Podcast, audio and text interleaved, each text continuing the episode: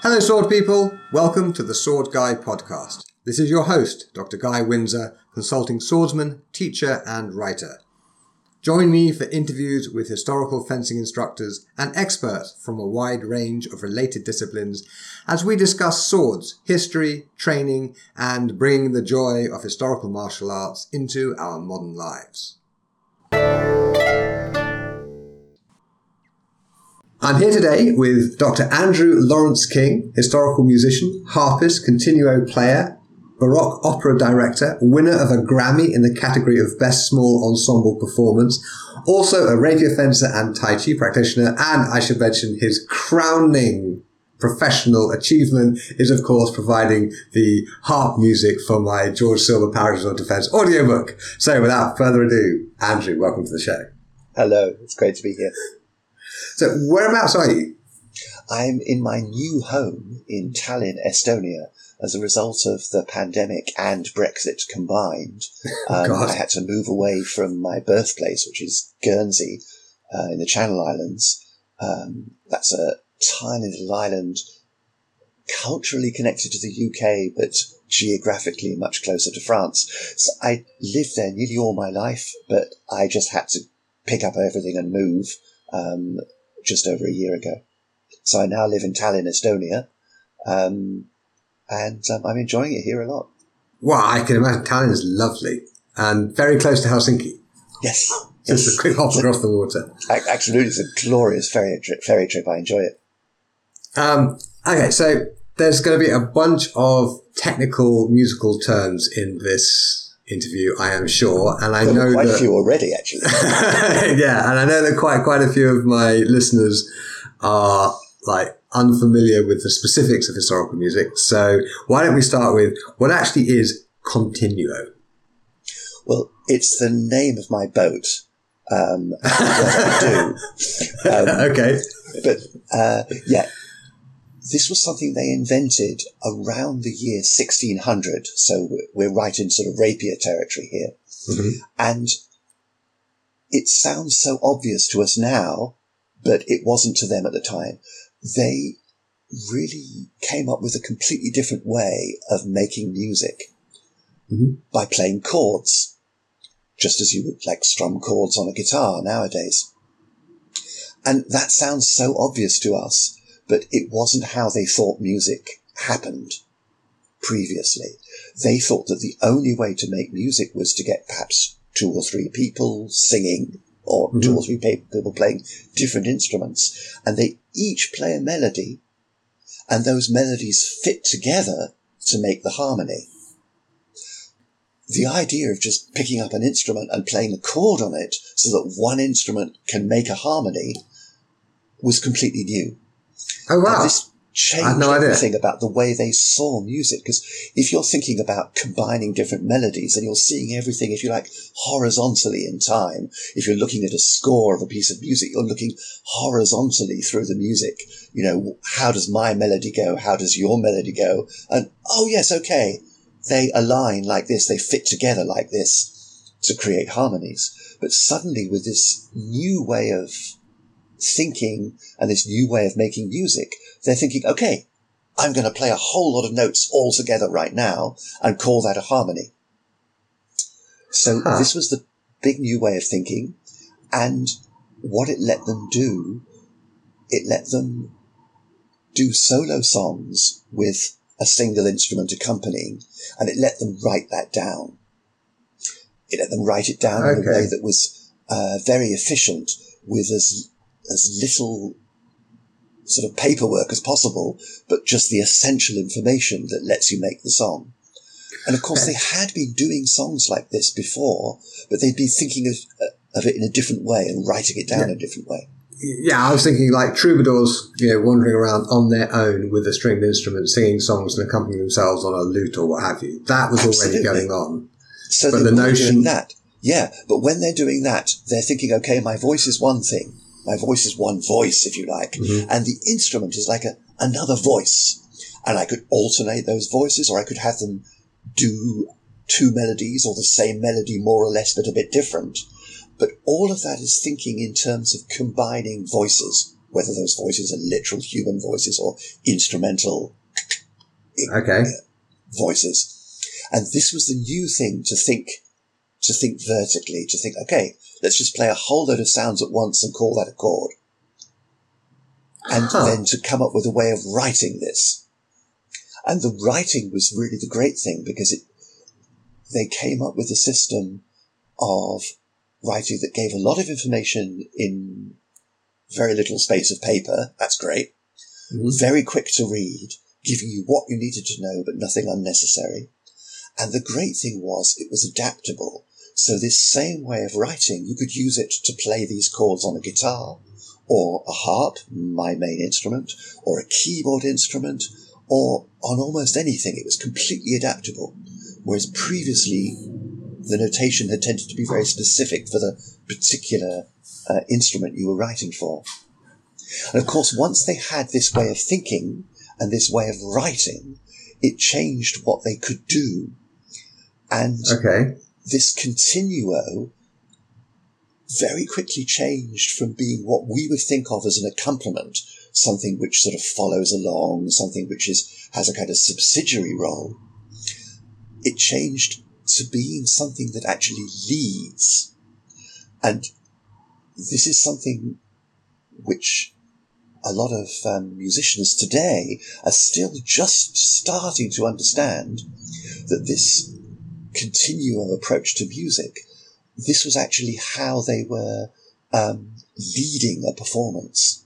So it's very familiar to us nowadays, but in a different context. If you think of a rock band or a jazz band, mm-hmm. then it's pretty obvious that the rock band is held together by the drummer and the bass player.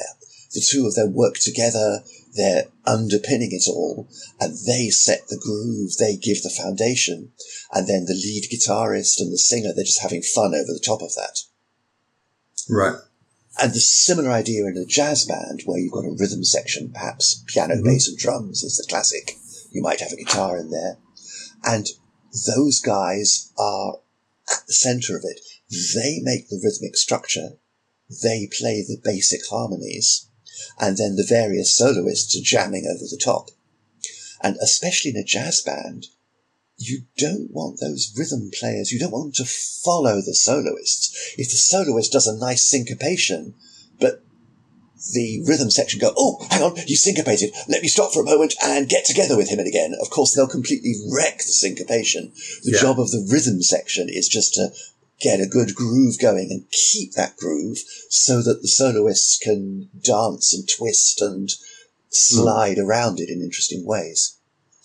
And this was the function of this continuo playing. It could be one instrument, it could be a group of two or three, it could be a big section of, you know, like a sizable chunk of the orchestra could be this continuo section. And they are the joint leaders. And that's why in my, um, when I, that's why I asked you in the introduction that you nicely gave me not to call me a conductor because ah. in this music around the year 1600, there was no conductor. Nobody standing in front, waving their hands and making funny faces. Rather than the, the drive for the music and the guidance and all the rhythmic energy comes from this continuo, this rhythm section, if you like. Um, and we've got lots of historical evidence showing us that. But the best historical evidence anyone can see for themselves just you know do a Google image search on um, musical ensembles around the year 1600 and you'll see wonderful angel pictures, theatre pictures, pictures of amateurs, pictures of professionals playing at court, all kinds of weird and wonderful early music instruments. The only thing you won't see is a conductor standing in front of it all because they didn't do that. Wow. Okay. So sometime around 1600, they re envisioned how music was. Mm. Okay. Is this connected to any other sort of cultural changes or is, is it part of a wider cultural movement or is it specific to music? It's part of this whole thing of um, trying to rediscover, re-establish the ancient Greek and Latin uh, classical cultures. So, okay. for example, they wanted to re-establish ancient Greek drama, mm-hmm. um, and they modelled what became the first operas on their understanding of of Greek drama. If you think of you know your Greek amphitheatre um, and the, the actors with their masks and the chorus doing their um, sort of synchronized choreography while they're declaiming their choruses. They had pretty sketchy ideas of what was happening back then, um, but they really ran with those ideas um, and invented a whole lot of new stuff, new instruments, instruments specifically for this kind of continuo playing, this whole other way of thinking about music. So yeah, um, a lot was changing there. I think the uh, thing that, uh, why is it called continuo? Oh, it's called continuo because it goes all the way through. It just continues. Uh, okay. So normally, if you think of um, the way they were doing music before, you might have four, five, or six singers, and the bass singer he would sing a phrase, he'd stop and take a breath. There'd be perhaps some sections where he doesn't sing to change the sound a bit. Sometimes he would be singing, but not at the bottom of the texture. He would go up into some higher notes and one of the tenors would come down. All these things are up for grabs. But with this new way of doing it, um, they write the music as a bass line so right. going back to the idea of a of a jazz band, it's like you write out a part for the double bass, but the piano and the drums and the guitar, they're playing from that same bass part. So we think of it as the bass part, but you don't play what it says. You just look at what it says and make up something for yourself to play. But you go all the way through, just like the rhythm section in a jazz band. Uh, you don't stop and start as the other voices do. So they come and go, but this continuo continues. Right. Okay. Do you know, I've known you quite a long time now, and I've always wondered what continuo was, and somehow we've never actually, I've never actually got around to asking you. Yeah. It takes a podcast to bring out the questions. Yeah. So they started um, this about 1600, and okay. um, it's really the defining feature of music. So as we go right through into the 1700s, so now we're onto the big names, Handel, Bach, Vivaldi, but it carries on right through the 1700s. So we're talking Haydn and Mozart. And it's really only with Beethoven that it falls out of favor. And for example, orchestras no longer have a continuo instrument just playing along. The orchestra manages to survive without continuo. And of course, that's when conductors start. Ah. Okay, so the, the role of the conductor was really to replace the missing sort of continuous. This is the pattern of the music that we're all going to follow. So you basically had instrument players who were effectively the conductor because they were giving the rhythm and they were yeah right. Oh, that makes a lot of sense. Ha. Okay. Um, we, we could really geek out on the music stuff for a while, and I think we probably will. But before we do that, this is a sword show after all, and I do have to ask, how did you get into swords? And I mean, I know you because you, you, you basically contacted me a while ago, having read one of my books, uh, asking for rapier lessons because you were putting on a show. But I, that's that's how we met. But how how did the whole sword thing really come about for you? And you know, I've racked my brains trying to remember the sequence of events. Um, the specific thing was this, um, it's like a miniature opera. It lasts about 15, 20 minutes. It's from this period around the year 1600 and it's the story of a duel, uh, duel to the death. And it's got all kinds of operatic extras to it. So the duel, first of all, it's between a Christian warrior and a Saracen warrior. It's set around the uh, liberation of Jerusalem. So in the in the um, Crusades, and oh, the, the, the twists come more and more. So the Saracen warrior is actually a woman but she's in full armor, so she's not recognized. Not only is she a woman, but she's actually the lover of the Christian warrior who she ends up dueling with. Um, so uh, the, at the culmination of this miniature opera, he actually deals the fatal blow. She asks to be baptized. And when he takes off her helmet to baptize her with water that he's carried in his helmet from a nearby river, when he lifts her visor and recognizes her, of course, this is the terrible moment where he realizes that he's won the battle, but he's, he's lost everything. So it's a, it's a wonderful, exciting story.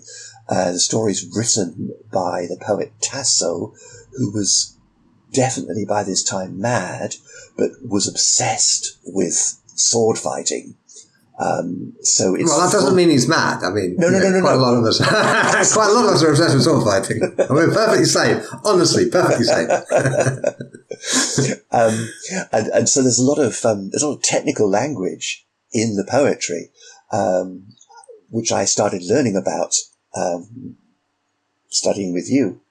Um, but somehow I came up with the idea that I think I was thinking about how they would have um, how they would have staged this because what everybody does nowadays is they um, uh, with a piece like this they'll have they'll call a fight director in um, yeah. and they'll do a kind of you know dramatized theater fight and nothing wrong with that but it's not historical so looking at it from the his viewpoint of historically how would they have performed it because we know that even dramas like this they did with minimal rehearsal right. so the idea of the sort of the you know sort of five or six weeks that would be put into a, a modern day opera production um, they often had next to no rehearsal so what i was thinking about was what would these guys know already what what hmm. skills did they have what could they, what do they already have in sort of under their belt that they could, they could actually use quickly to um, make a production. And oh, we you should probably, sorry, just tell us the name of this opera. Ah, yeah, it's called Combattimento, the combat. And it's the Combattimento di Tancredi e Clorinda of Tancredi and Clorinda. So Tancredi, Tancred, more or less in English, is the male Christian hero, and Clorinda is his um, Saracen girlfriend. There's complicated things. She, um, I can't remember all the backstory, but um, I think she was brought up as a Muslim, even though she's Christian by origins or something like this. Um, okay. all, all very complicated. So Combattimento di Tancredi Clorinda. And um, it's a very special piece because the uh, there's a continuo section guiding and supporting the whole thing. There's also a string section, four strings, but most of what they play is not really music. Most of what they play is sound effects, oh, imitating wow. the mm. sort of the general activity of the battle, but also specific things. So there's the, the sound of, of swords sliding across each other, imitated with the bow strokes. Um, there's one moment where they the, the, the two having the duel, uh, it says that they're banging their shields together and banging the helmets together. It's really full on combat. And so that the strings imitate these sounds as well. And they had the string players out of sight. So the idea was that these, these were really like sort of sound effects and the audience would be puzzled about how they were being produced. There was another wonderful shock in the original production of, of this piece, which is that it wasn't in a theatre and it certainly wasn't sort of advertised as come to the opera.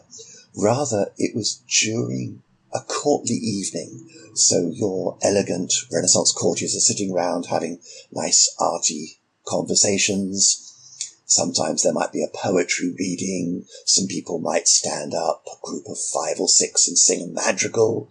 Somebody might stand up and do a little dance. So it's this kind of very elegant, courtly evening. And in the middle of all this, the singer who's going to be the narrator, the s- solo singer stands up and he just starts singing his song, which is narrating the story of this battle.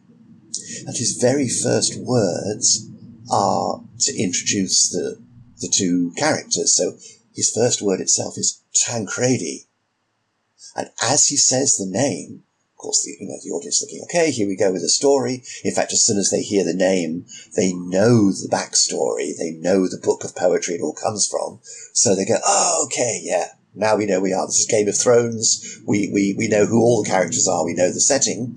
But as the singer says the first name, the character appears in costume and then the other character appears in costume and the two actors act out everything that's described. Wow.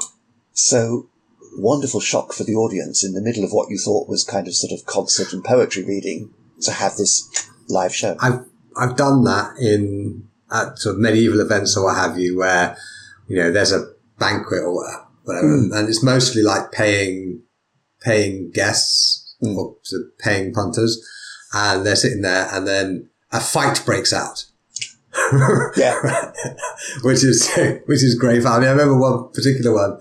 Um, the guy who ends up winning the fight gets flogged afterwards because we happened to have somebody there who was a bullwhip expert, and it all went very strange very quickly. but yeah, that kind of like it.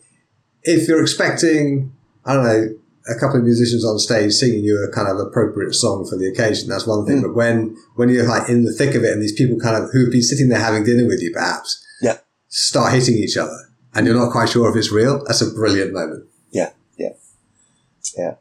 So anyway, trying to um, make a a modern day production, but that is as, as historical as possible. So I'm thinking about you know sort of how did they do this? How did they do this with minimal rehearsal? And we know that for for opera itself, one of the reasons they didn't need so much rehearsal was that the actors had most of the skills that would be needed for an opera production. They had them anyway from daily life. So in an opera production, typically the director will do things like, okay, uh, this person has to stand over here on the left, that person stands a bit further back on the right. You just tell people where to be on the stage. Well, you don't need to do that in Renaissance Italy because the people are courtiers they know where to stand. Mm. Uh, you know, once you've got the king set, seated centrally, and that's where he sits, um, then everybody else orders themselves around. They know where to stand. They know how to stand. They know how to speak elegantly and how to use their hands while they're speaking. So none of this is acting. All of this is just the etiquette of everyday life, just set in motion on the stage. And so I started thinking about, you know, well, what, what would they already know from everyday life that they could use to make this, um, combat? And how, I mean, obviously it's, it's supposed to be realistic. The instruction is that the, the, actors do everything that's described in the narration. But on the, on the other hand, the narration says things like, and so he sticks the sword into her chest and the blood flows and, you know, she dies um, a few bars later. So we can't actually be doing that. And we, you know, presumably the actors lived to do a performance the following night. So you've got safety concerns nowadays, but there would have been safety concerns back then as well.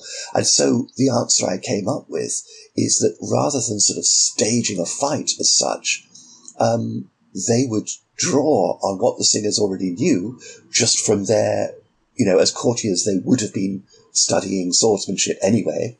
They would have been studying dance and all kinds of other things too. And so, um, that got me interested in, well, how did people study swordsmanship back then? And the next thing I found myself at the Salle in Helsinki. yeah, you know, this one I have in the past put on sort of fights for public you know, at, at events or, you know, role playing events or um, uh, medieval fairs, that sort of thing. Mm. And with people you already know and you've fenced with before, I mean, one thing I have done many times is you, you choreograph the last move of the fight, so the kill. You choreograph the kill and you have a signal for the kill. That is one person will give the signal and they're the person who's kind of responsible for timing the whole thing so it doesn't go on too long or too short right? And then you just fence with an agreement that you're not going to hit each other until the person gives a signal and you move into the kill. Mm. And it's, it's, you, you choreograph it in about three minutes Mm. and the fight can be as long or as short as it needs to be because you already, you can already fence each other and Yeah. you're sufficiently in control of the weapons that you know you're not going to hit each other. Yeah. Um, And you can And- also this way you can have a lot of fun and a lot of Right. genuine interaction, which if Exactly. it's too choreographed, you're not going to get. Yeah. Yeah. I mean, you wouldn't want to do that on a stage with regular actors who are not like serious fencers. Yeah. Um, it, it's very much for like, for people who have a pretty deep, um, for, you know, they're, they're pretty deeply versed in the art of arms. Yeah. Um, And- so and it- I'm not this- recommending it as, as a thing for like modern productions to do. That would be disastrous and the health and safety police would, would skin you alive. But, um, But they could Yeah, have been thinking, they could have been thinking this way Hmm. um, for Monteverdi's piece because actually the the two actors who do the fight they have almost nothing to sing. Tancredi has one long speech. Clorinda has a couple of things to sing. Now the things they sing are very emotional because of the context that it's all been put in. So, you know, when she says, I'm dying and I see heaven opening up before me, because of the whole story, this is fantastic. But in terms of notes and sort of, you know, the tech, the demands of singing, there's not really so much. So they probably were free to choose people who were good sword fighters rather than needing to choose their very best singers for the job. Right, yeah. Okay, so you'd want the narrator to be a good singer, but if narrator would be, you'd want the narrator to be a good singer who understood sword fighting, and I think you'd want the two actors to be good sword fighters who could sing a bit. that's a good way to put it. Okay, so um, you got into swords because of this little opera. I think so. I, I'm not sure Okay. if the opera came first or the swords came first, because the enthusiasm for both uh, sort of burst out, and um, all I can remember now is a wonderful blaze of enthusiasm, and I can't remember where the fire started.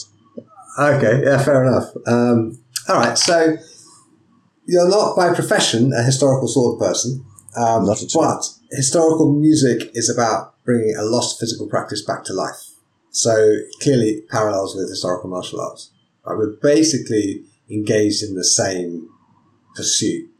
Yeah. If you look at it from a, from far enough away, it's like, people used to do this thing back in the day. We have records of how they did it up to a point. We have like written accounts and we have instructional manuals and we have you know, paintings and what have you. Yeah. Um, and we're trying to make it, We're kind of reproduce that sort of activity as closely as we can to how it was done in period. Okay. Yeah, and I think there are a lot of parallels because, I mean, um, in terms of swords, we've got the surviving weapons.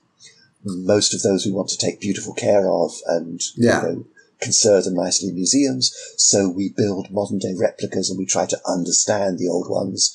And then once you've got the weaponry, then there's the question of how to use it.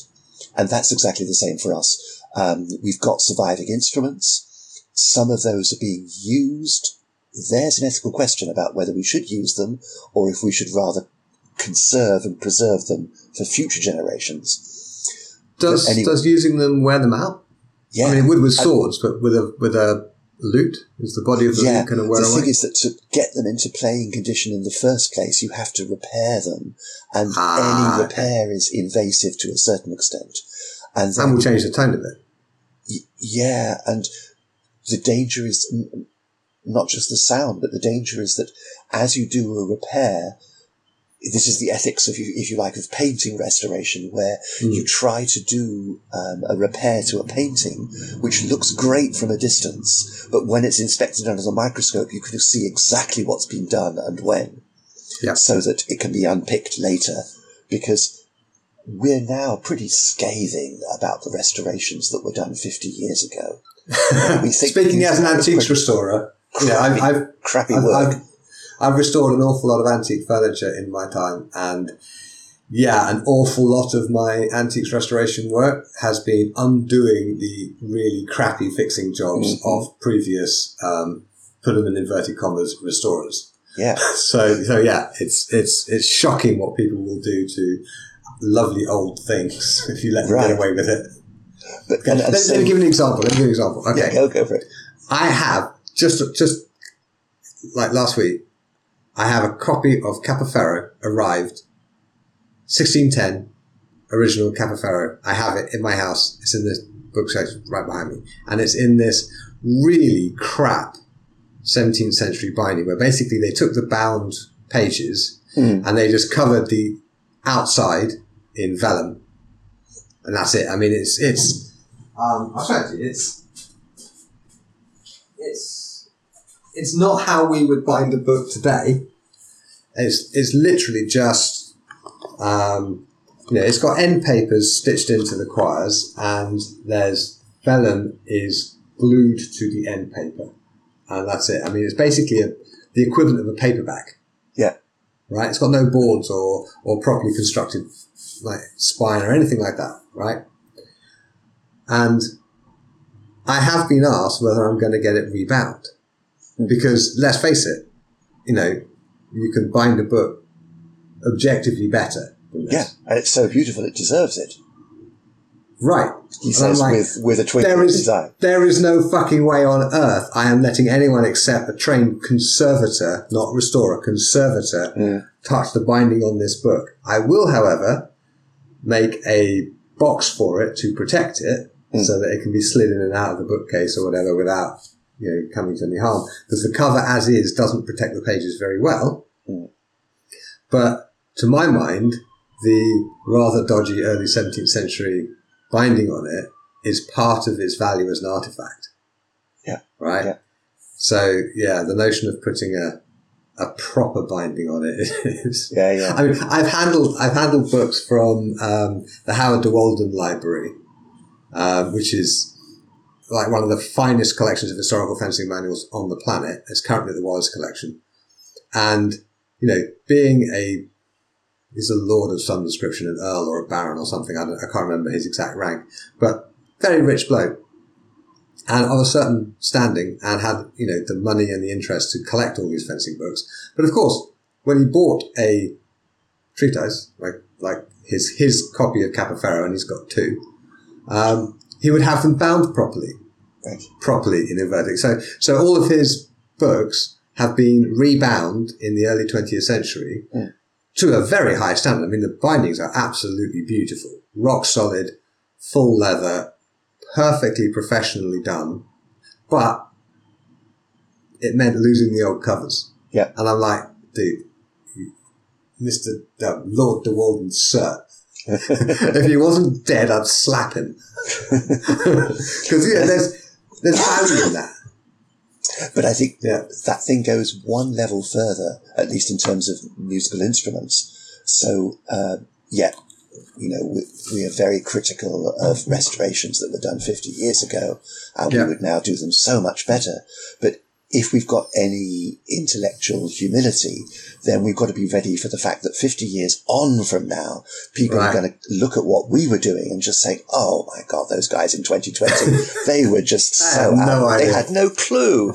And yeah. so, you know, we, we really owe it to the future generations to, to do our best to conserve, preserve. But I, I'm really suspicious about, about restoration and also the wear and tear that an instrument gets um, you know, if you take it out on the road, touring around, getting it in and out of aeroplanes, changes of temperature and humidity, yeah. being inspected by customs officers and whatever, um, there's inevitable damage. Things get lost and whatever.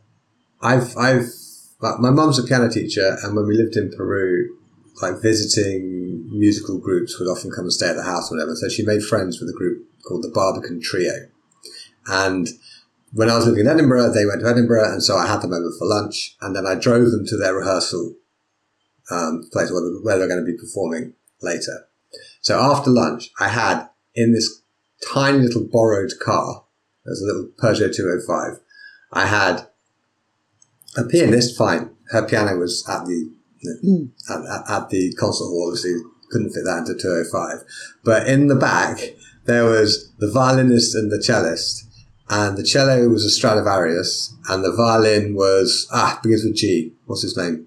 Guarnerini. I don't know, but yeah. But but like the, these are these are the sorts of instruments that that players don't own. Mm. Major musical trusts own them and and lend them to yeah. to players of sufficient standard because they're worth millions of pounds. so I was driving through the streets of Edinburgh with these these unbelievably expensive. I mean, the people might heal if you know we get get into a little bit of a fender bender or somebody breaks an arm. That's unfortunate, but people heal. But those things, Yeah. I was so worried about about about you know being responsible for crushing a Stradivarius. How awful would that be? But let me just, I, I just like to give a bit of context on that. Yeah, sure. For, for, for your listeners. Um, so, of course, there's this whole sort of worship of the, of, of the, um, these old violins, the big names, the Martin Stradivarius, whatever. All of these instruments, nearly all of them, all of them have been significantly rebuilt over the centuries to adapt Okay. them for the way that modern violins are used. Ah, So, like that's the, horrible. the angle of the neck has been changed, No. so that the strings are much higher higher up, and that puts more pressure onto the soundboard and things like this. So the sound of them, of course, has completely changed.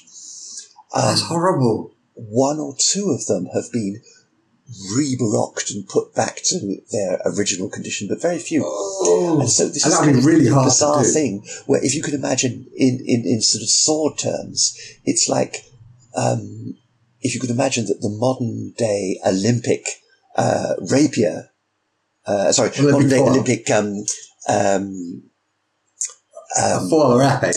epee, I'm thinking epee Yeah. especially, modern day um, Olympic epee fighters would use a 17th century rapier because they worshipped it so much, but they would have cut it down and rebalanced it to, to, to correspond to the rules for epee.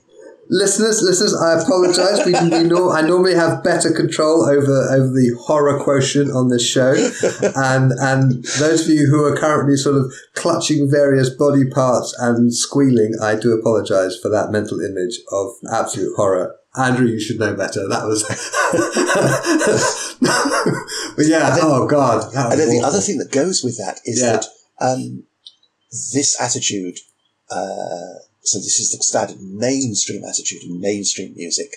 So Mhm. you should have, you know, the best possible, most expensive violin. It will probably be, you know, a, a 16th century or 17th century Northern Italian violin um, that will have been adapted in this way. This attitude has spilled over into early music, the supposedly historical side of things, especially amongst violinists. So, um, in the work I do, I, my main instrument is the harp.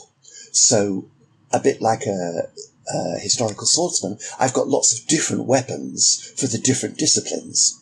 Yeah. So I've got an Italian harp, I've got a Spanish harp, I've got an Irish harp, I've got a Welsh harp, I've got um, 18th century instruments, that is to say, modern day replicas of Re- 18th yeah, reproductions of yeah. modern day re- reproductions of 17th century, 16th century, and so on. So I've got a whole lot of different weapons which I use accordingly. But amongst many violinists, even in historical music, there's still this sort of heavy overlay of this other way of thinking where you should just have one instrument, the most fantastic and expensive and best one you can. So I'm going to add to your nightmare. Don't only think of um, your epee fencer using a cut down and rebalanced 17th century rapier. But think of that same fencer using the same weapon also in a saber competition and in a foil competition. You're a sadist, sir. Stop it. yeah, and, and you know, I think pretty much every swordsman at some point, or sword person at some point in their development, gets this idea of there is the perfect sword out there somewhere, Mm. right? And obviously, it's nonsense.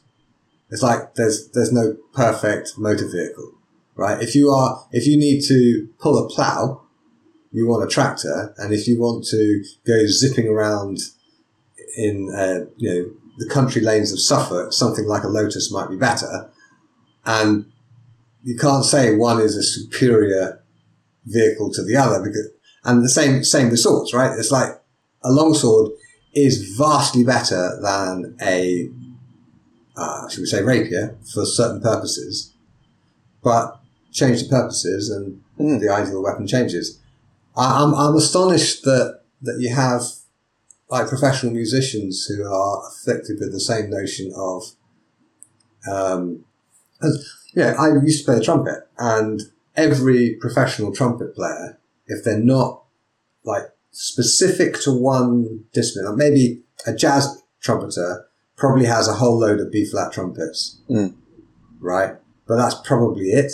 Maybe a cornet, maybe a flugelhorn, right? But a, a concert trumpeter, Jouko Harjanne, for example, um, will have dozens of trumpets mm. because different music from different periods requires a different pitch or a different whatever. So it's, it's surprising to me that, that these violinists are afflicted with the notion of the one true violin. Yeah, it's, I think it's a special thing for violinists because, um, it's a very particular world, uh, that, that instrument. Are we trying to say that violinists are a bit special? No, no, no, no. They think, they think they're. I have no violin friends listening to this. no, I, I think seriously, each each instrument, even for those of us who are working in historical music, um, we we're inevitably influenced by the the modern day and the 20th century mm-hmm. uh, associations of the modern equivalent of that instrument. And so, um, yeah, I think especially for an instrument like the violin, where so much of its Baroque repertoire is still part of the mainstream modern repertoire. Ah, so right. If you if you're a Baroque violinist, then the kind of summit uh, probably is to play things like the Bach unaccompanied violin partitas. Now those pieces are also still part of the repertoire for mainstream violinists, and so if if you come at those pieces as a baroque player, you're going to be compared to the mainstream players, and so that's right. rather like perhaps you know if you know you're you're you're coming at your Cap- Capoferro rapier um, tournament, um, but half the people in the crowd have been watching Olympic epee, and maybe a couple of people in the crowd are themselves epee Olympians. And uh, so you might feel a little intimidated. Um, right, yeah. You might want to put some bouncy shit in there just to make them feel yeah. like you're doing it properly. Yeah, exactly. Okay. Huh. So, do you think there are sort of ideas and practices in the music, historical music world that we historical sword people would benefit from? I've thought about that a lot, and I think it's mostly the other way round that there's a lot happening in the um, historical swordsmanship world that I think musicians could learn from. But I guess okay. the, the, the big difference is uh, what are we doing it for and how are we putting it into, into practice? So for musicians, we've got this whole music business. There are concerts in every city, every night. Um, well, of course, we've yeah. just had two years in of normal lockdown. times. So, but yeah. in normal times, so there's this whole industry of performance. There's of course the CDs and all and all the online performances. So there's a huge amount of performance happening, and there are audiences out there watching and listening, and that's probably the most significant outcome of whatever work we do as students, as researchers, as practitioners, sure. is all these performances. Whereas I think that's rather different in the swordsmanship world, where a lot of people are, they're not training to go out and put on a show. Um, no, there's no night. They're, well, there's no there's no show component at all, really. Right. Uh, so so it becomes something you do because you're interested to improve your own understanding, your own skills, just because you enjoy the activity, uh, you enjoy the, um, you know, the contact with your with with, with, mm. with, your colleagues and your your training partners.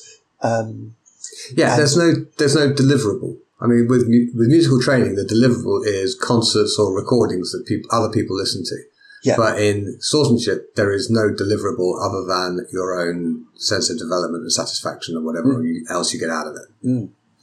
And what that means for music is that um, a lot of the very, very beautiful work that one might do is crowded out by the kind of necessary work of putting on a show tonight.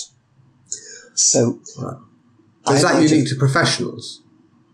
It's it's partly professional. If you're trying to make a living at it, it's it, the the strictures are a bit different.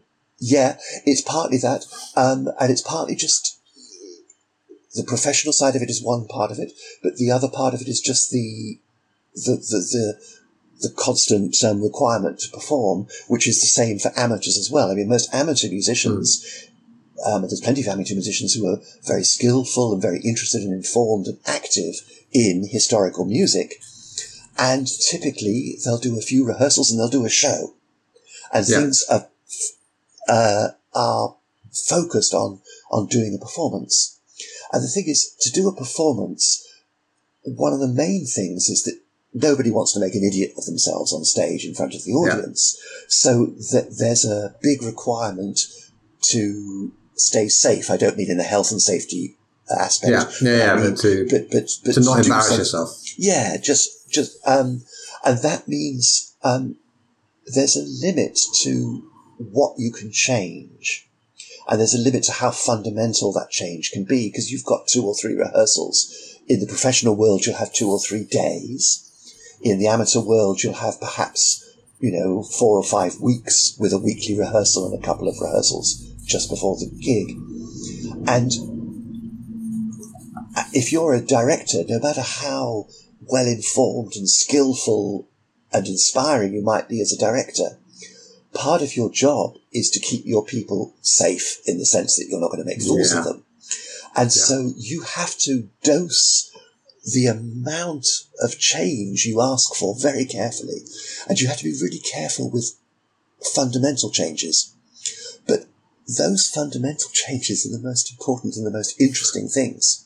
And so if right. you come across some new uh, 17th century manuscript that tells you that the harp should be held upside down and nobody ever knew this. Um, ideally, what you'd like to do is to start experimenting with that and, you know, maybe spend six months trying it out.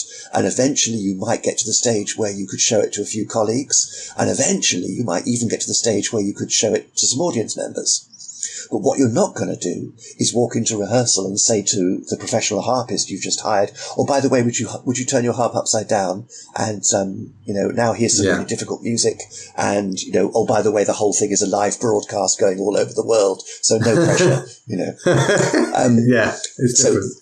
Uh, fundamental things are very difficult to change, and so what tends to happen is that um, the the sort of application of new historical information in our world of early music tends to be to peripheral things and especially to things that you can write down. So if there's something that you can change by taking the musician's music and changing it in print and giving them different music for them to play from, and they probably don't have to think too much, and they certainly don't have to change their normal physical Where procedures yeah. too much. This is really easy to do.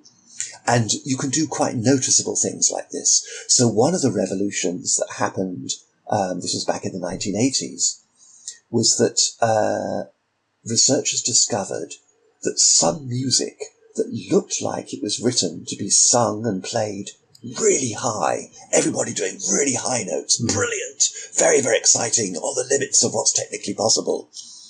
Actually, there was a code in this notation and you're just meant to bring the whole thing down. And if anything, what's happening is especially low notes. You need basses you can get right down to a low D and sing that strongly and support the whole sound with this low bass. And this was a big surprise to everybody, and we all had to get used to the new sounds. But the um, academic evidence was very, very strong. And it was really easy to implement. You right. hire a few extra low basses and you tell the high sopranos to stay home. And you just give everybody new music and they sing that. Nobody has to change the way they think except for the conductor. Right. Yeah. And director, director, director, exactly. Well, I'm, talking, I'm also talking about the yeah, sort of kind of um, die-hard groups that, in spite of all the historical evidence, do have a conductor. Still have a conductor.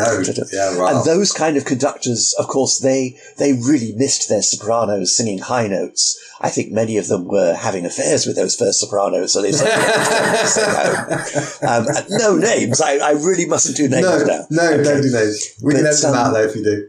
Um, but uh, yeah, there are still um, some very famous directors of this kind of music um, who will not do it in the in the, the low version that um, everybody everybody else now accepts was intended because they're just so attached to the old sound, you know. But then, okay, music is all about taste and enjoyment.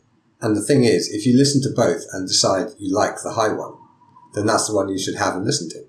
Yeah, yeah. I, I mean, yeah. if you're, it's just, it's just you shouldn't shouldn't present it as this is how it was probably done historically.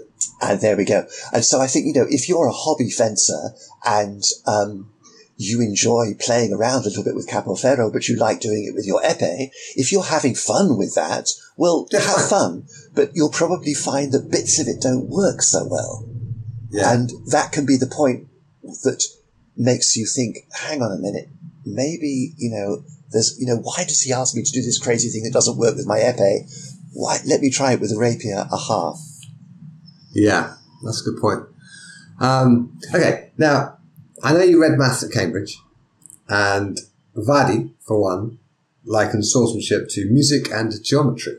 Mm. Okay, so how do you find your maths helps with your musical research, and how does that translate to swords? Directly maths is supposed to have a big connection to music. Um, and actually, there are a lot of mathematicians who end up being professional musicians. But I don't think it's so much to do with numbers as such, because most musicians don't really count beyond three, sometimes four. And historically, actually, you only count as far as two. And if the music's going in three, you just go one, two, one, two. Oh, really? So you don't okay. need the number three so much. Okay. Um, now, in this continuo playing that I do, the way the notation works is they give you the bass note and they put a number underneath that. And that number tells you how far up to count for the next note you need to add to the chord. So if they write the number three, you play the bass note and you play three notes above. So if the bass note was C, C, D, E, you would add an E to it.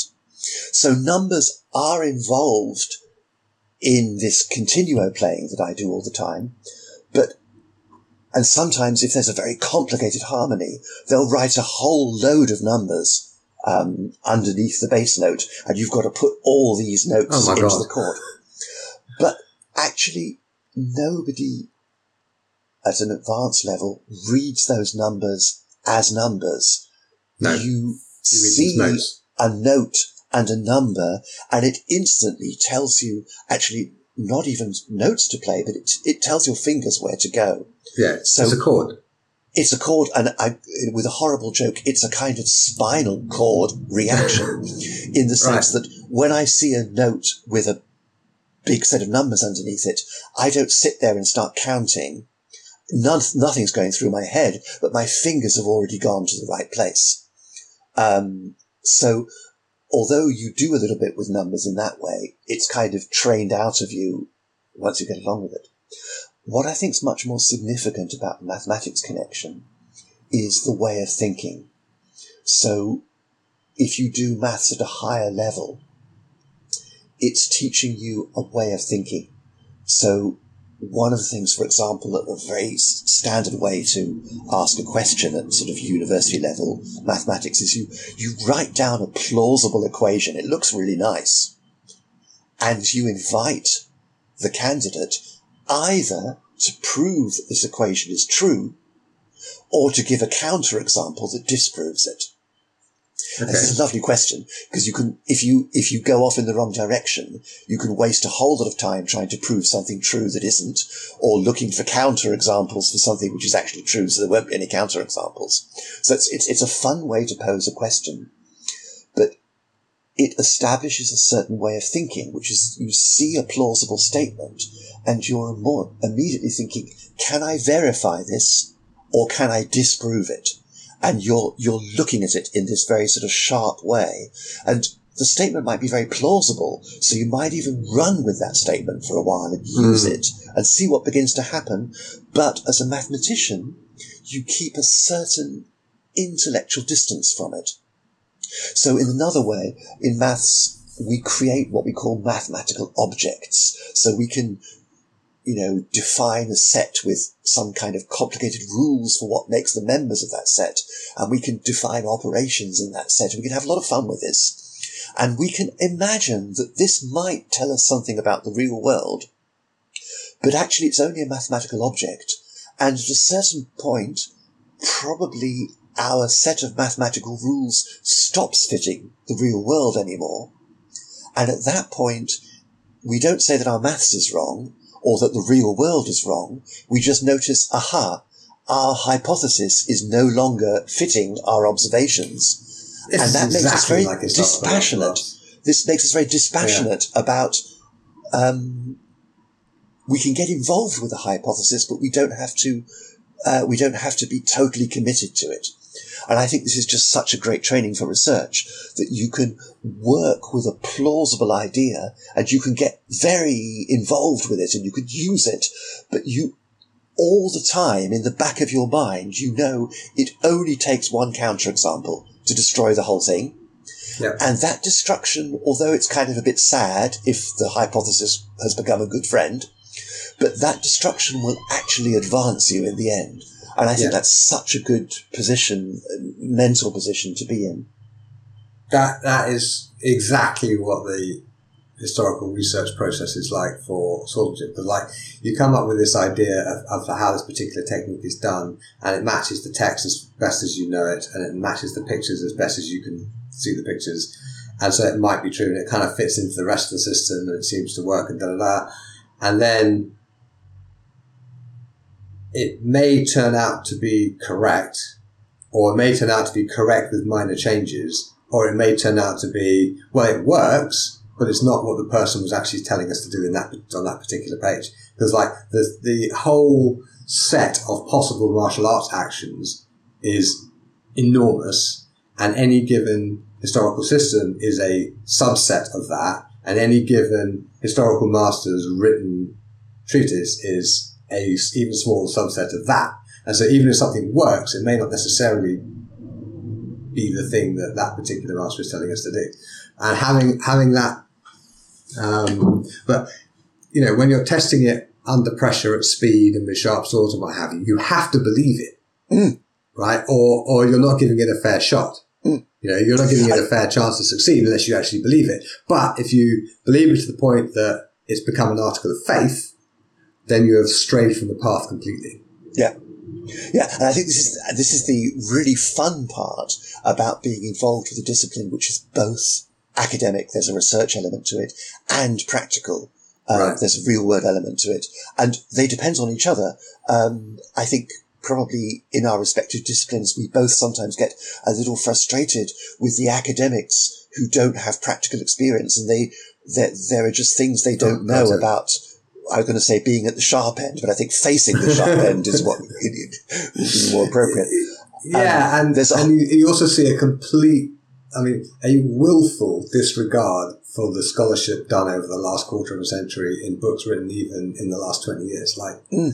like we knew, we've known for 25 years at least that medieval martial arts were sophisticated activities which have like quite a lot of written records as to how they went, and those records indicate that it is very, very far from just mindless bashing each other over the head with swords, right?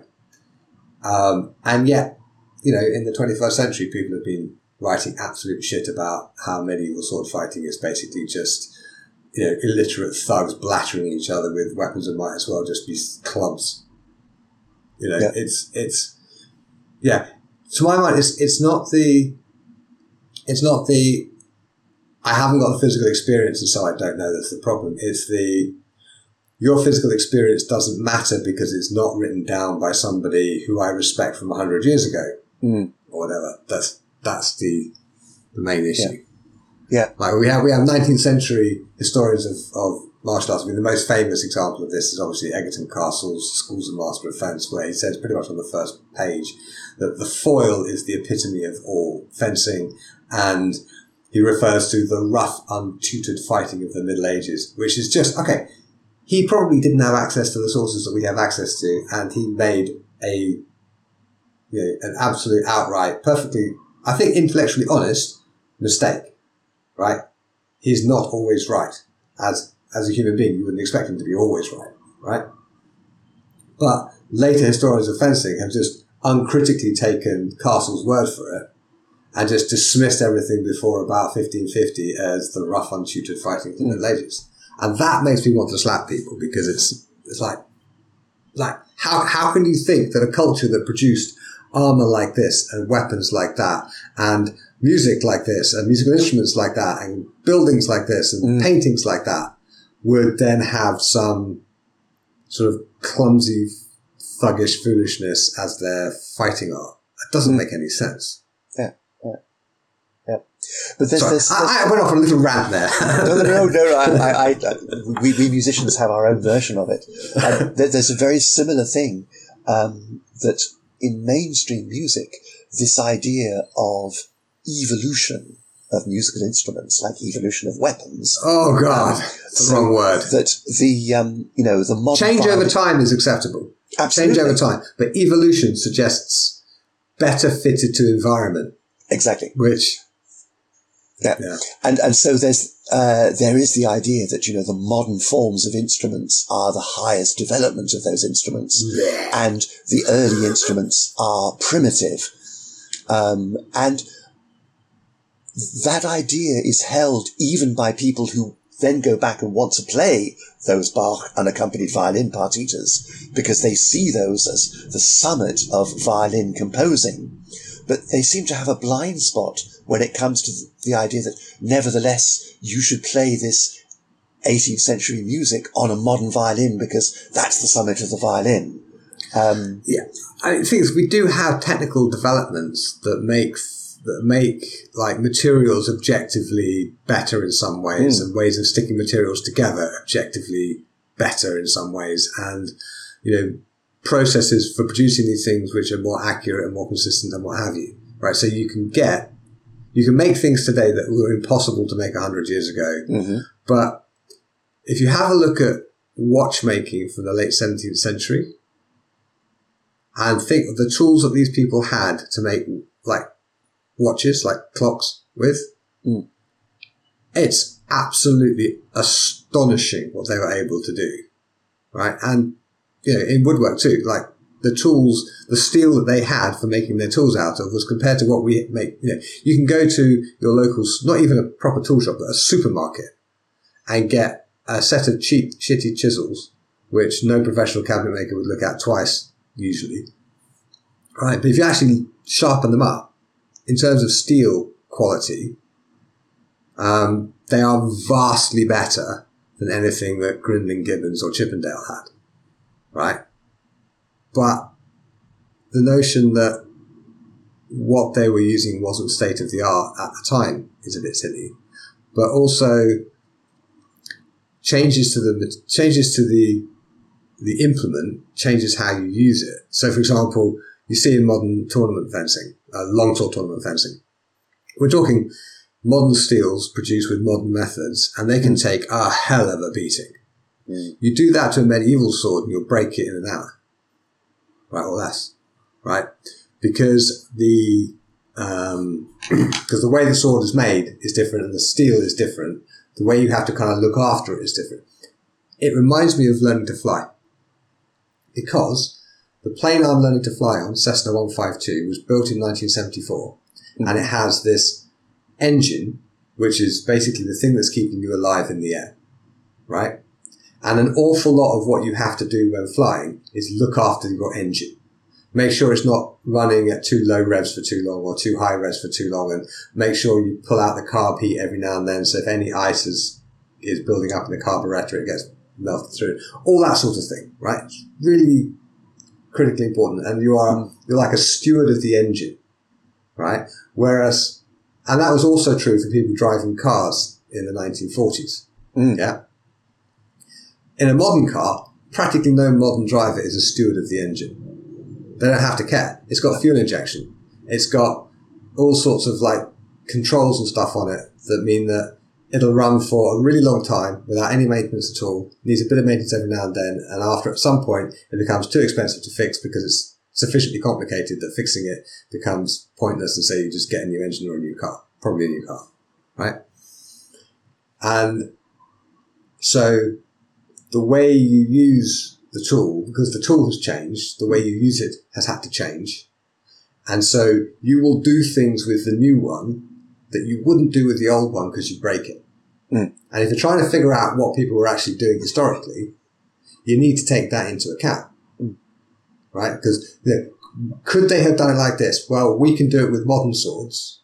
But if you did that with a, a proper medieval sword, made in the medieval fashion with medieval materials, you're going to almost certainly catastrophically damage it. So no, this can't be the way that they're telling us to do it. Yeah, yeah.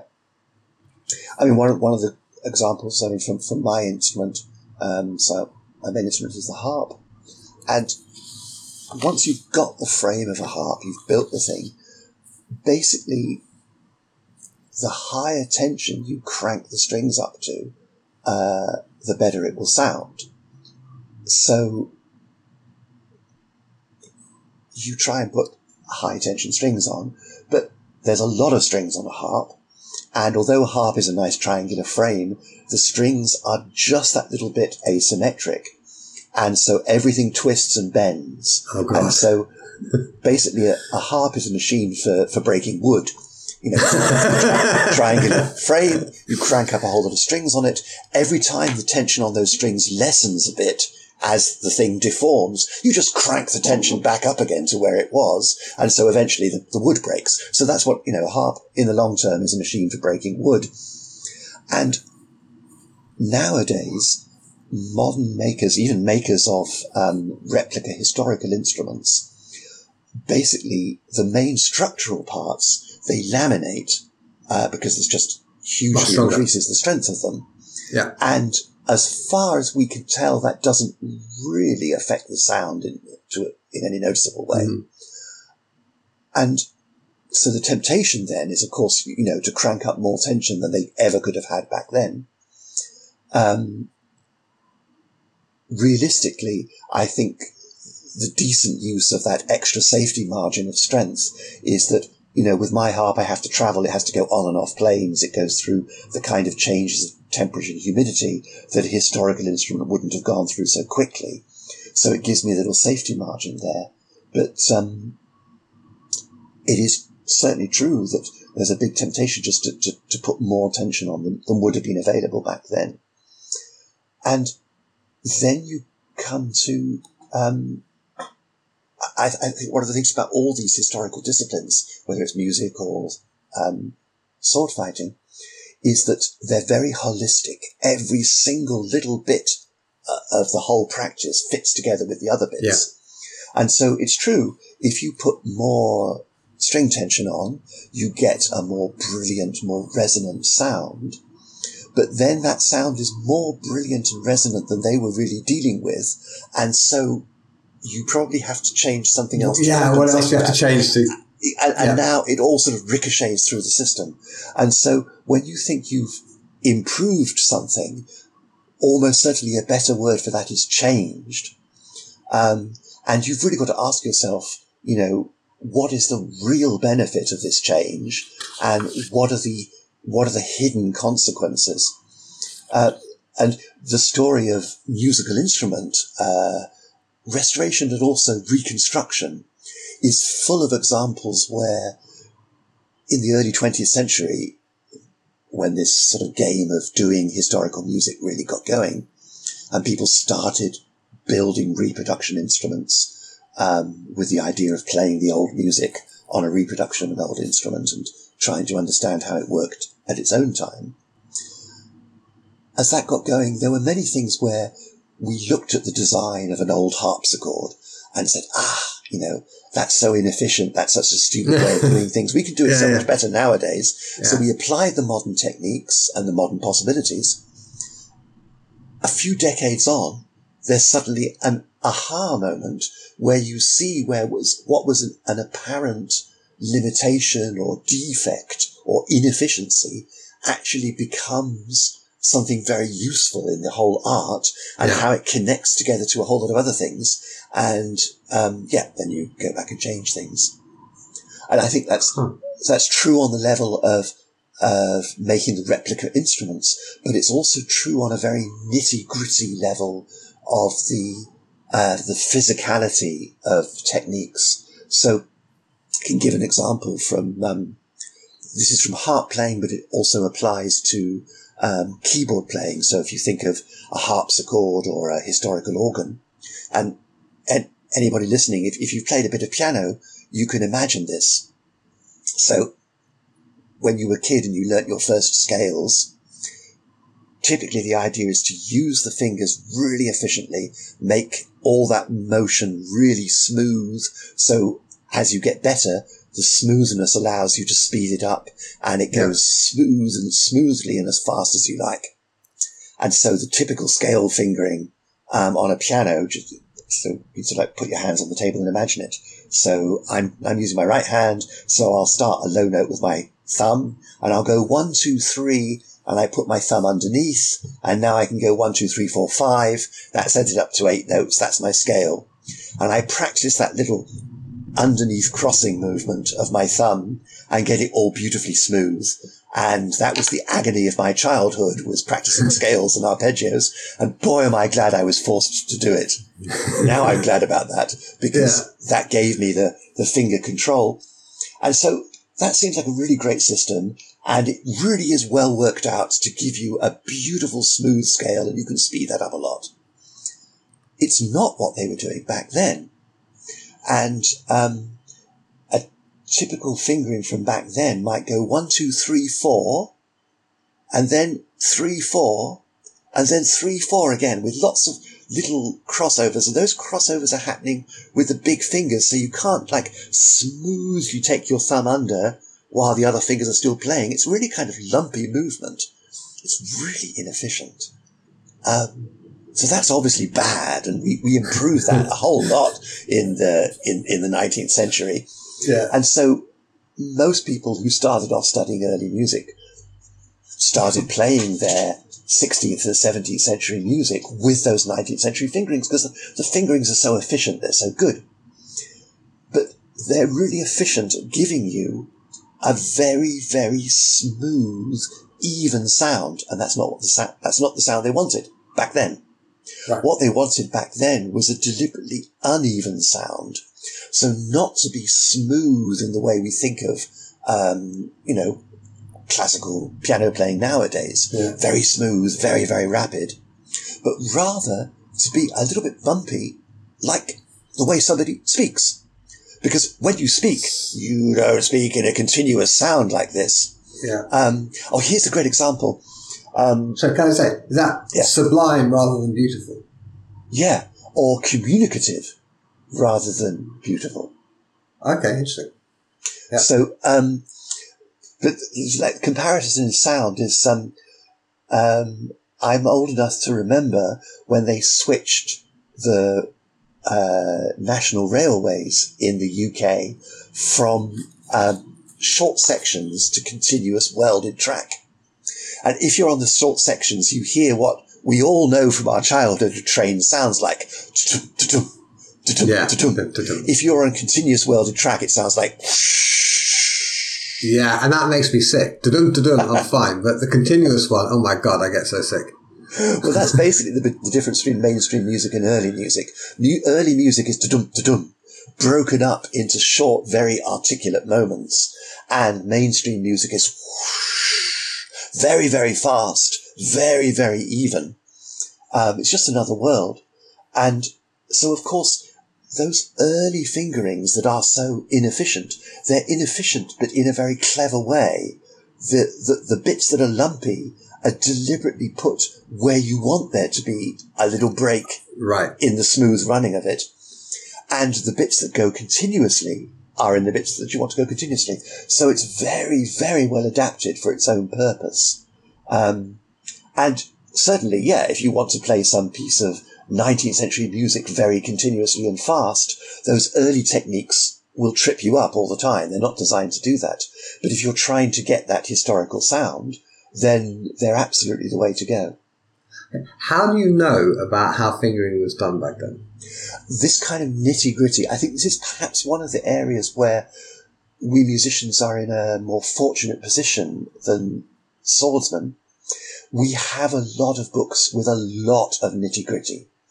So okay. we've got the books that talk about the grand philosophy and some of that there's there's beautiful stuff in the sword books of how sword fighting you know sort of relates to the cosmos and all of this mm-hmm. so and and that stuff is actually very relevant um, to what you're doing as a swordsman it's not just you know sort of okay here's a beautiful story flip the pages through let's get to the bit where we stab people well, that's what most of us actually do in the beginning, to be honest. but you come back to that stuff because you realise yeah. that there's there's very subtle stuff hidden there.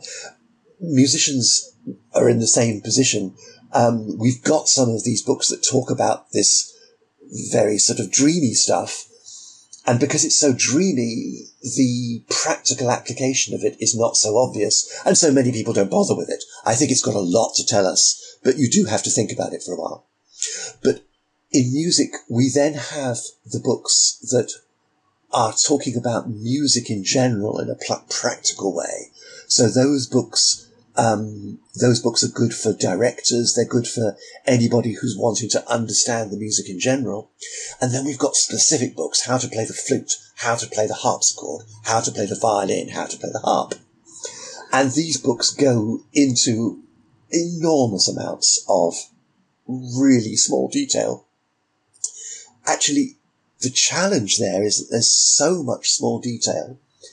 The challenge is to see to see the wood for the trees. You know, um, yeah. you've got you, know you can have hundreds of pages of these books, and we've got s- several books, and so for an academic, just working on one of these books could be your lifetime career as an academic. Sure. Just going deeper and deeper into this one book.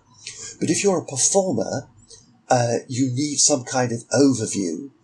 And so you're probably going to use several books and you, you know, there just isn't time yeah. to get into all of them so deeply. And this is probably the danger for us in music is that because we've got so many sources, we tend to skate a bit thin over all of them. So one of the things right. that really inspired me when I first got involved with historical sword fighting was that you could spend a whole year of study. In fact, some people spend the whole of their career, their life's work. And I'm not just talking about sort of really specialized academics. I'm talking about people who do historical sword fighting.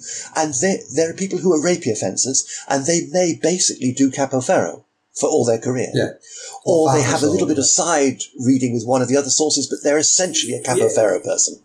Right. I mean, any any good rapier fencer um, will have usually a specialization in a specific master's approach, but even the most intensely specialized person in that area will be familiar with the other contemporary sources a bit earlier, a bit later, and also the ones like sort of side by side. Um, because you, not least what if, if you've only ever read Capoferro and you study Capoferro and you practice Capoferro and you come up against someone who has, who is, who is totally immersed in Fabris, mm. you're going to see stuff that you have never seen before. And if you haven't studied it first, they're going to stab you with it. Hmm. so, so you need, you need to know your enemy. Um, ah, quick break to say hello to the, oh, oh, bless. Let me just make a quick note of the time. We might. Ah, oh, I well, if if, if, I, if I don't edit this out, Yes, uh, Andrew's very young son is right there. Hello. Hello. We we are doing daily practice of um, stringering and um, uh, cavazione, um, yeah. with the spoon. Yes, feeding. I have, I have the spoon with the food on it. He has the other spoon, and um, yeah, and you have to kind of get past his defences to get the food. Absolutely, in. yeah, yeah, yeah. Excellent. oh, bless. Well, I, was kind of hoping I'd get to meet Arthur Adam today. Oh. I think he's still. He's still How old is he now? Uh, he's just one. Uh, his birthday was last week. But that was while I was oh. down with COVID, so we, we, we, were all in quarantine and we couldn't celebrate. So the the uh, yeah. party's this week. And, and honestly, I, at that age, he doesn't care as long as there's cake. ah, yeah, and now we have to postpone because his best friend is, is quarantining. So oh, um, no. we've got to wait till we're all we're all good. Oh. Yes, the pen is mightier than the spoon. Mm-hmm. oh, I remember when mine were that age. Yeah, it's a lovely this is a lovely age. He's very communicative. Um, he's crawling, not yet walking. So yeah. um, he's got a sort of a, a, a bit of sort of uh, auto and um, and and he's he's getting better and better expressing what he wants and super yes. expressing what he doesn't want. You know. yes, no is the first you, word. You know, yeah, exactly. You know, yeah. Oh. And the whole thing is just completely life changing, as, as you know. Yeah, absolutely. Well, I, I, I have a have it down on my thing to ask you about about how how that's that's that's happened. Um, well, what is inspiring to see is the flexibility, range of movement, and the way he's experimenting the whole time with motor and balance skills. It's just, just right. And I learned a lot about how, how students learn fencing by watching my children learn to walk. Right, right, and also just the quality of concentration. There's a, yeah. an, an amazing sort of quality of relaxed focus, just just about everything, yeah. and everything he. I mean, his whole world, his whole sort of activity the whole time is is it play or is it learning? And the answer is both all yes. the time. Yeah. And there is no difference. There's, um, and I think, you know, there's a great lesson because, you know, we, we, we tend to sort of say, okay, you know, now this is serious. I, I, I want to learn something serious. and we, get, we yeah. get, out of play mode and we, we just, we just lose a lot by doing that, you know. Yeah. That's not to say that when he's playing, he isn't serious. He's totally focused. You yes. know, it, it's well, play play is important. Yeah, yeah. It's um. it's oh. Okay, so while you sat on your lap, let me ask you the question, and you can. Okay, so uh, listeners can't see, but um, Andrew's uh, one-year-old son has just entered the room and is currently on his lap. So this is a perfect opportunity to ask this question. So you've recently become a parent. Um, what aspects of your music and or martial arts have been most useful in learning this new and very important skill of parenting? Well, certainly at feeding time, um, I'm honing my swordsmanship skills uh, with feints. Um, actually, I'm finding that the um, the defense and attack in a single tempo is one of the most effective uh, tactics. So that um, you know when he puts out his empty spoon, rather than, you know, stopping his spoon and then trying to get my loaded spoon with some good food into his mouth. I'm finding that if I can do all that in one tempo, this, this works really well.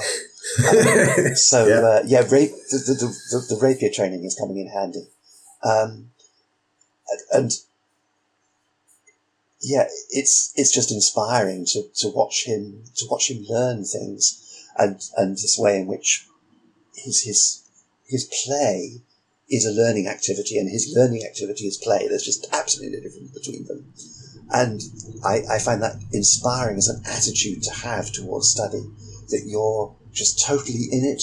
You're having fun, but the fun is serious. Um, and also the amazing dedication. I mean, he basically eats, plays, and sleeps. Um, right. And, um, yeah, for him, that's his mission right now and so he, he just gets on with it. Yeah, and I'm yeah. When, when my kids were little, I was just blown away by uh, how quickly they learn complex things. Yeah, and I think one of the key things is they have no self awareness or self consciousness, so they're not they don't care how they look doing something. Yeah. They have no sense of being, you know, sort of externally judged. So the only feedback mechanism they care about is related directly to the thing they're actually doing. So yeah, if they're learning to walk, gravity will tell you whether you're walking correctly or not. Right? If you get where you want to go and you didn't fall over, that's by definition correct. And if you land on your ass halfway there, then obviously you've done something wrong on the way. And because it's completely consistent and it's completely dispassionate, it's fine. And yeah, if the falling down hurt, then you might cry a bit.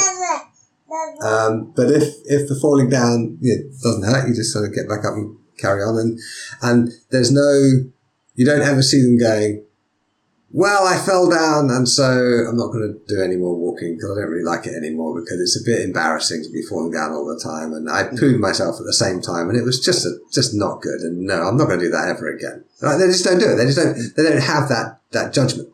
Yeah. And I think it's the absence of judgment that really helps. Yeah. I mean, I've, it's also fascinating to see the, the range of movement and the gradual acquiring of movement skills and one of the things I noticed in the early days, especially, was um, how fast he could, for example, fling out an arm, because um, it, it's it's it's this trade off of um, speed and control. So yeah. he would fling out an arm, and he's not using the opposing muscles to control that movement. It just goes straight out, and there's yeah. a lot of oomph behind it. It's not very well controlled, so his accuracy wasn't so good, but the speed was amazing. And it makes, it, it really brought home to me that control and speed are in a way, they're trade-offs. Um, yeah. And the way to optimize is trying to minimize the, um, the amount of sort of standing on the accelerator and the brake at the same time. So uh, right. as a musician, um, if you're trying to sort of efficiently move a finger from one string to another, um, because you don't want to overshoot. You might have the metaphorical brakes on already as you start yeah. moving your finger, and that's going to slow you down. Actually, in the long run, it may even injure you. And and it goes goes to how people when people are cutting with with long swords, for example, there's uh-huh. there's this tendency to they call it pulling the blow, which is a horrible way of expressing it because you should never ever pull a blow, right? If you want if you don't want to hit the person, the blow should naturally stop yeah. before it hits the person. Yeah, it shouldn't right? be intended to hit and then stopped at 99%. Right. And it should, it should go 100%, but that includes yes, it, go, it, goes 100 Yeah, and, and you're organizing a structure that will naturally stop the sword. Mm. It will stop it passively. You're not catching it in flight. You're just, you're just sending it to a different endpoint. Mm.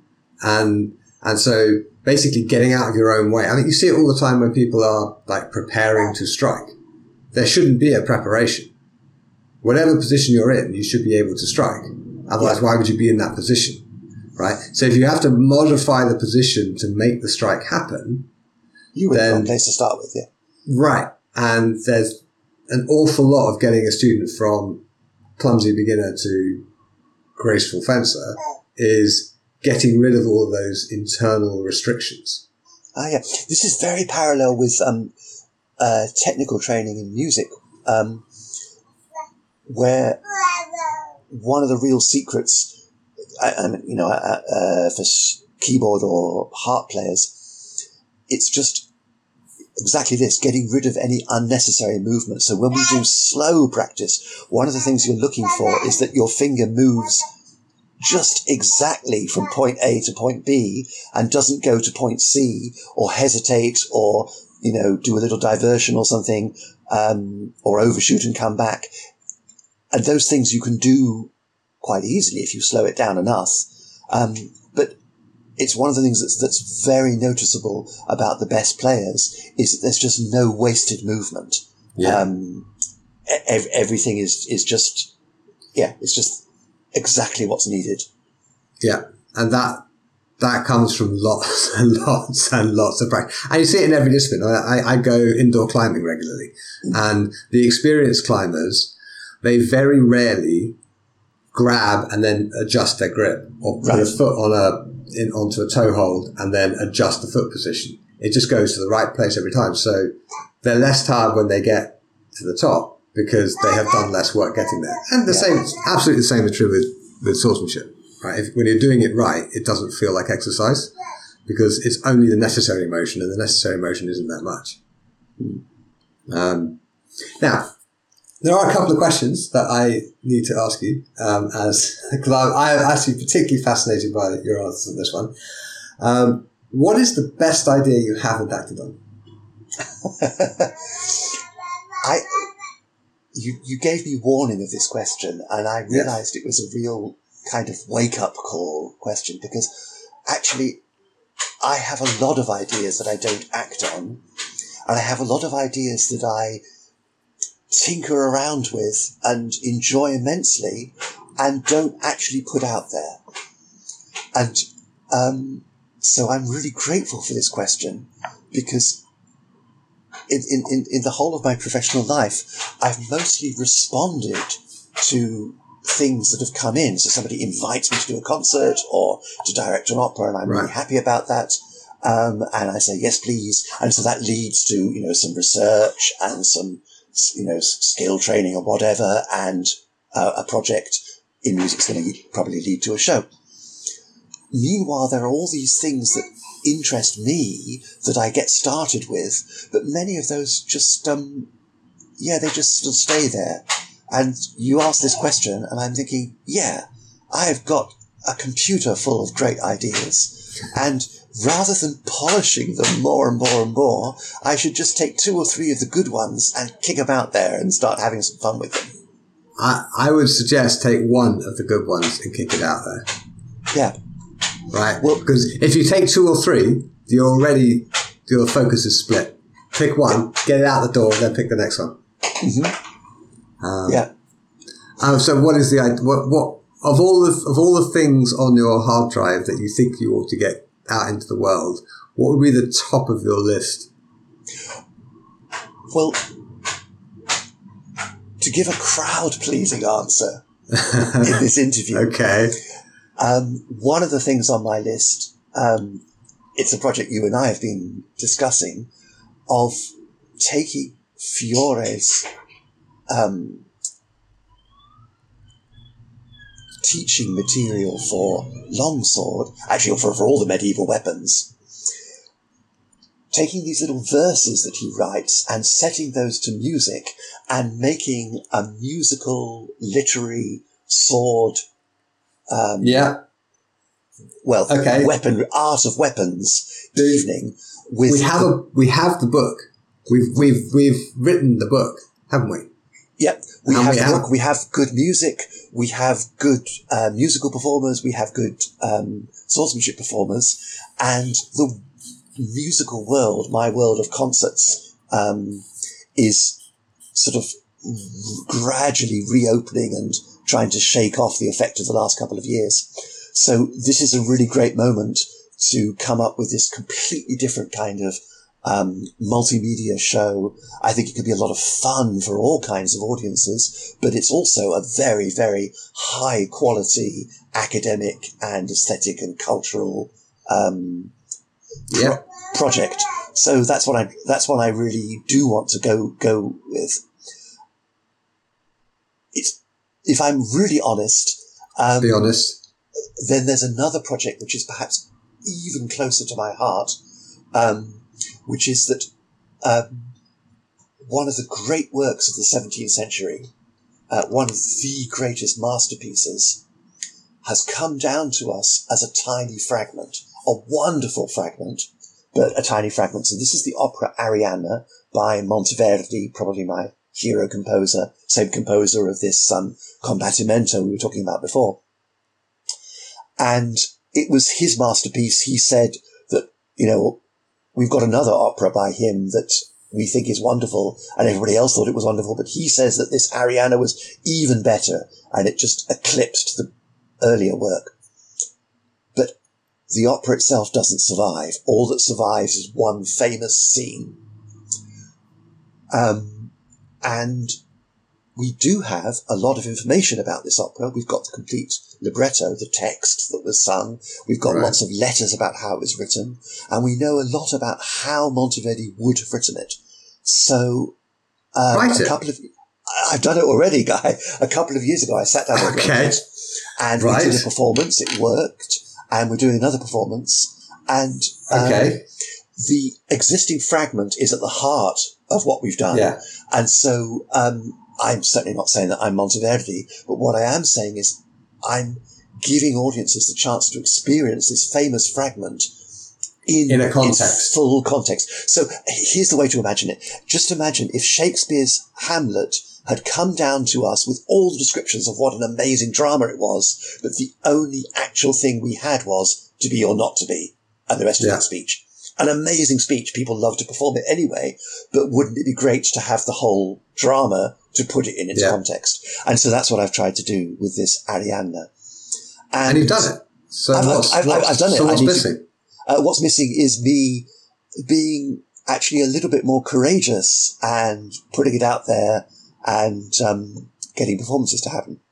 So, like publishing it as a piece of music, or no? Actually, uh, sending it round to the agents who uh, place projects like this in festivals or in opera houses, writing ah, okay. of festivals. So where I've performed at a certain festival last year or in the current circumstances three years ago, writing back to them and saying, yep, you know, I could come and do, you know, such and such a project of 17th century music, but you know, here's this really exciting thing that is, hasn't been done. And would you like Arianna by Monteverdi and Lawrence King. Um, So it. yeah, that's the big. That's that's that that's that's the big. I mean, one. you've written it. You just have to send it out. Yeah. Yeah. Ah, okay. Listeners, if you think that's a good idea, feel free to send me an email for me to forward to Dr. Andrew Lawrence King saying, get off your arse, sir, and send this out into the world and stop being a wuss yeah, that, that, that, pretty much sums it up. Brilliant. Okay, that's an excellent answer to the question. But if All you right. want to, if you want um, listeners, I'd also say if you're interested in seeing a dramatized show where you you hear Fiore's words being recited and sung, and then you see those actions happening, and all of that put into a, a nice little storyline, and featuring some of your favorite swordsmen and and sort people, um, then uh, yeah, send those postcards to Guy as well. okay. All right. My last question.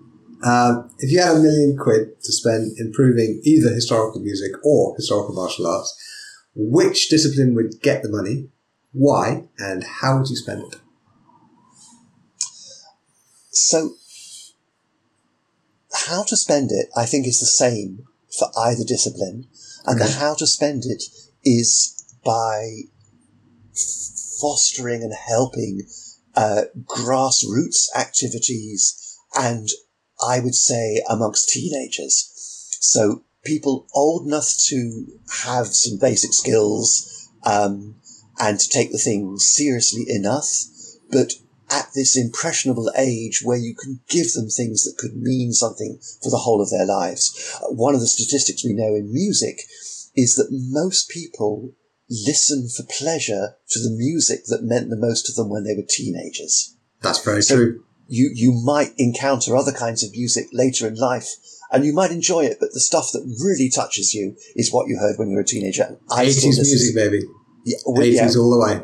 Yeah, so yeah. there we go. So okay. uh, the age, you know, you, you, you always say grab them young, uh, but I think uh, for these sort of high level activities like serious music, like a s- serious investigation of historical sword fighting, I think the age is as, as teenagers. And I remember when I was training in Helsinki being very impressed by, I think he was a 16 year old student you had there who, who was really one of the, he, he, he was really a student to admire, not just for his skills, but more for his attitude to the study. You I know, think you're probably talking about Jan. Yeah. Yeah. Yeah.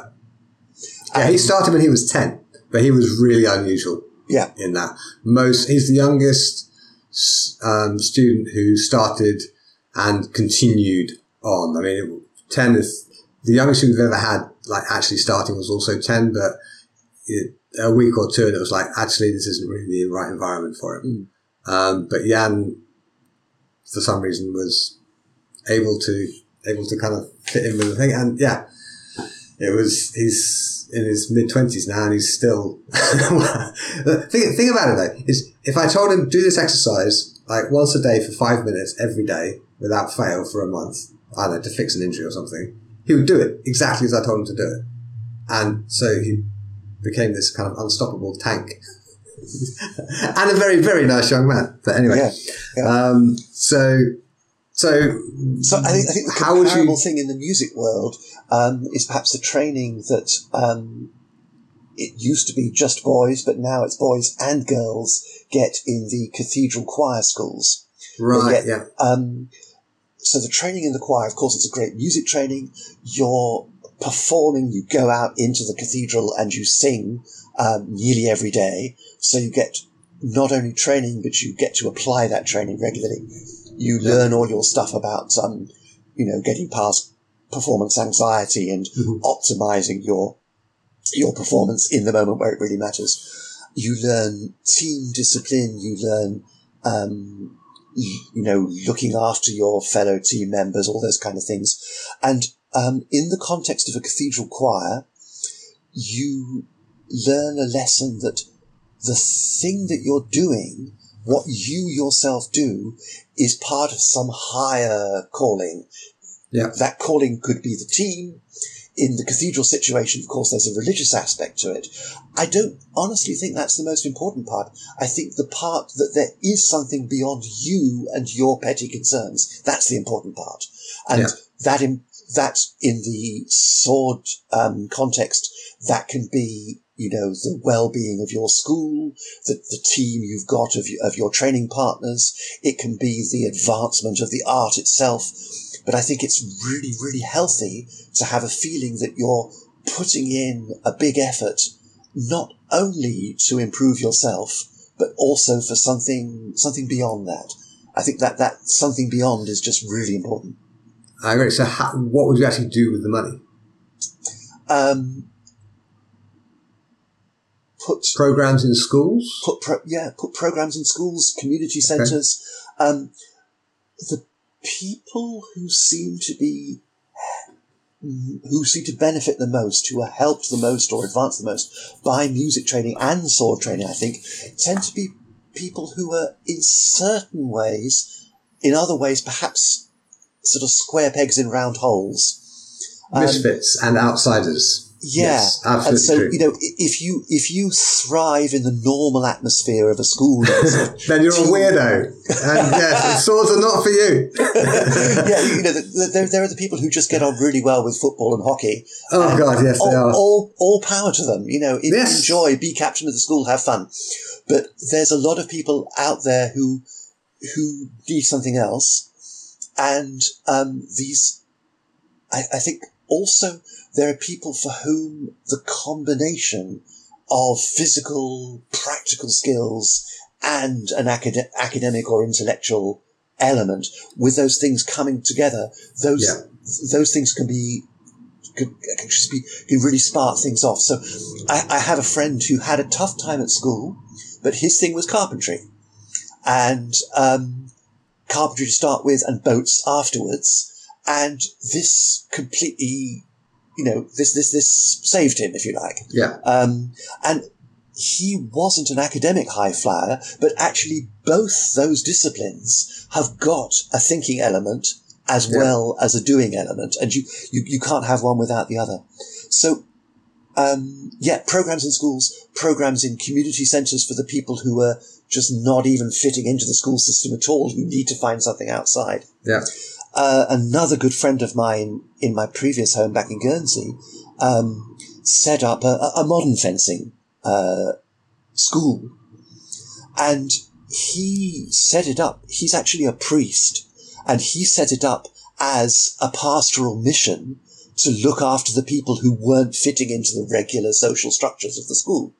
Oh, and, bless him! And and it worked a treat. You know, there there are mm. people who you know, some of them became great fencers. Some of them were just average fencers, but suddenly they had a group of friends. They had an activity three or four nights a week and they were fit and healthy. And if you learn to wield a sword, I think this is one of the things that people don't understand who don't do martial arts. I think a lot of people out there are kind of worried that, oh, if you do martial arts, it will turn you into a violent, you know, yeah. crazed idiot. But on the whole, it gives people a kind of quiet confidence.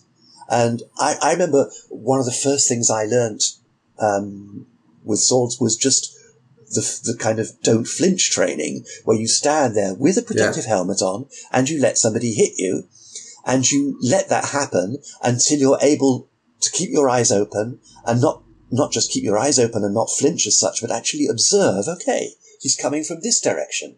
He's coming right. at this speed, at this angle. It's going to be like this. And, um, taking away all that sort of panicky, jittery stuff. Um, yeah. and this is a great training. You know, we hope we won't be out there in the real world and being hit by a sword, but out in the real world, you get hit by events things yeah. happen. And if you can, you know, if you've got that flinch reaction damped down a bit and you can look at the thing a bit more dispassionately and come up with a better response, this is just great training. So to answer your specific question, I don't think it matters what you spend the million quid on. I think okay. as long as you spend it on something which people can get completely absorbed in, something that feels like play but is also serious, something that involves as much as possible the whole body and the mind. Mm-hmm. And then when I look at all those requirements, oh, and something that fosters also a sense of teamwork, connection to the other people you're with, and this sense that there's something beyond what you're just doing yourself.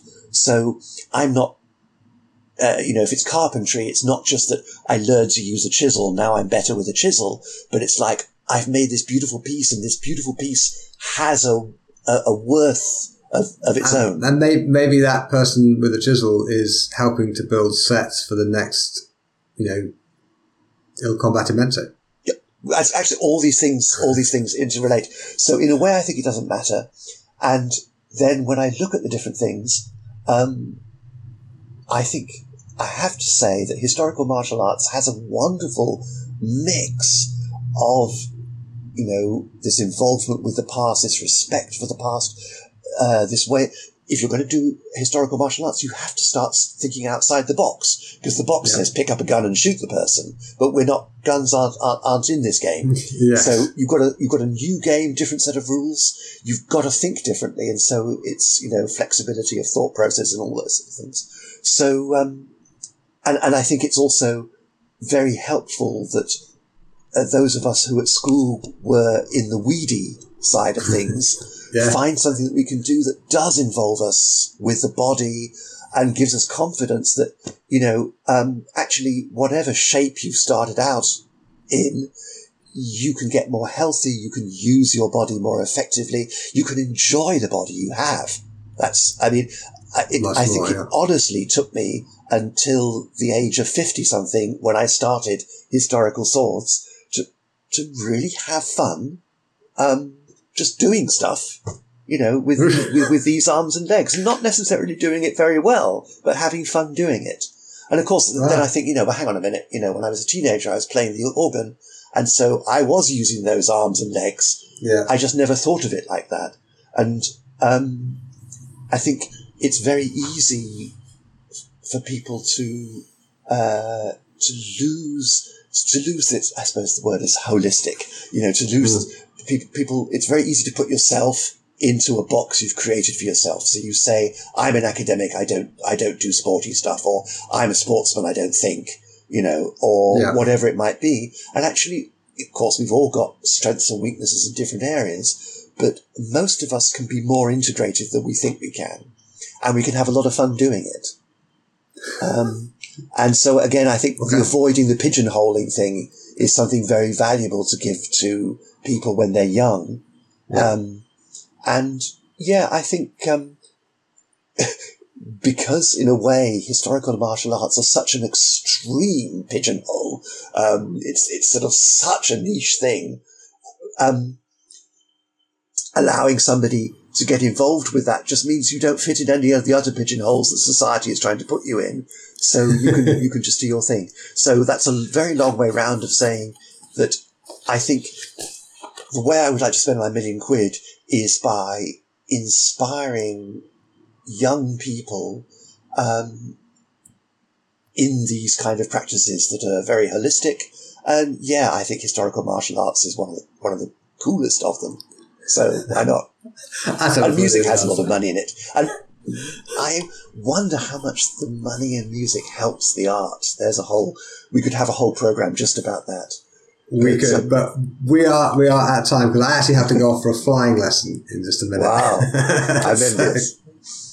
So, well, thank you very much indeed for joining me today, Andrew. It's been great talking to you. Thank you, Guy. I've really enjoyed it. Thanks for listening. I hope you enjoyed my conversation with Andrew. You can find the episode show notes at guywindsor.net forward slash podcast. While you are there, you can sign up to my mailing list and I'll send you a free copy of my book, Sword Fighting for Writers, Game Designers, and Martial Artists. I'd like to thank my patrons on Patreon for their kind support of the show. It lets me know that you care about the show and want it to continue. You can join us there for behind the scenes content and to submit your questions for future guests. That's patreon.com forward slash the sword guy. Thanks, as always, to Andrew Lawrence King, again, for the Baroque harp accents, originally recorded for my Paradoxes of Defense audiobook project. And having listened to this episode, you probably get some idea of why, when I happened to be chatting to him one day and mentioned the project, he was like, "Oh, Guy, would you like some harp stuff for that? That we could do something from the period and da da da." And I went, "Andrew, that's very kind of you. Thank you very much." And so he did it. It is great having friends. So, speaking of friends, join us next week when I'll be talking to Sarah Hay, who is a very well known jouster, like proper jousting on horseback in armor um, she's been jousting since 2008 and moved from Australia to Oman in 2016 to be closer to the jousting circuit, which is dedication, is it not? And in 2018, she won the Queen's Jubilee Horn at the Royal Armoury's Easter Jousting Tournament in Leeds. She's also won a bunch of other stuff, and we get into some very interesting territory around training mindset and other things. So, you don't want to miss that. So Please subscribe to the show wherever you get your podcast from. And while you're there, please do also rate the show. And if you have a minute, leave a review. It really does help. So thanks for listening, and I will see you next week.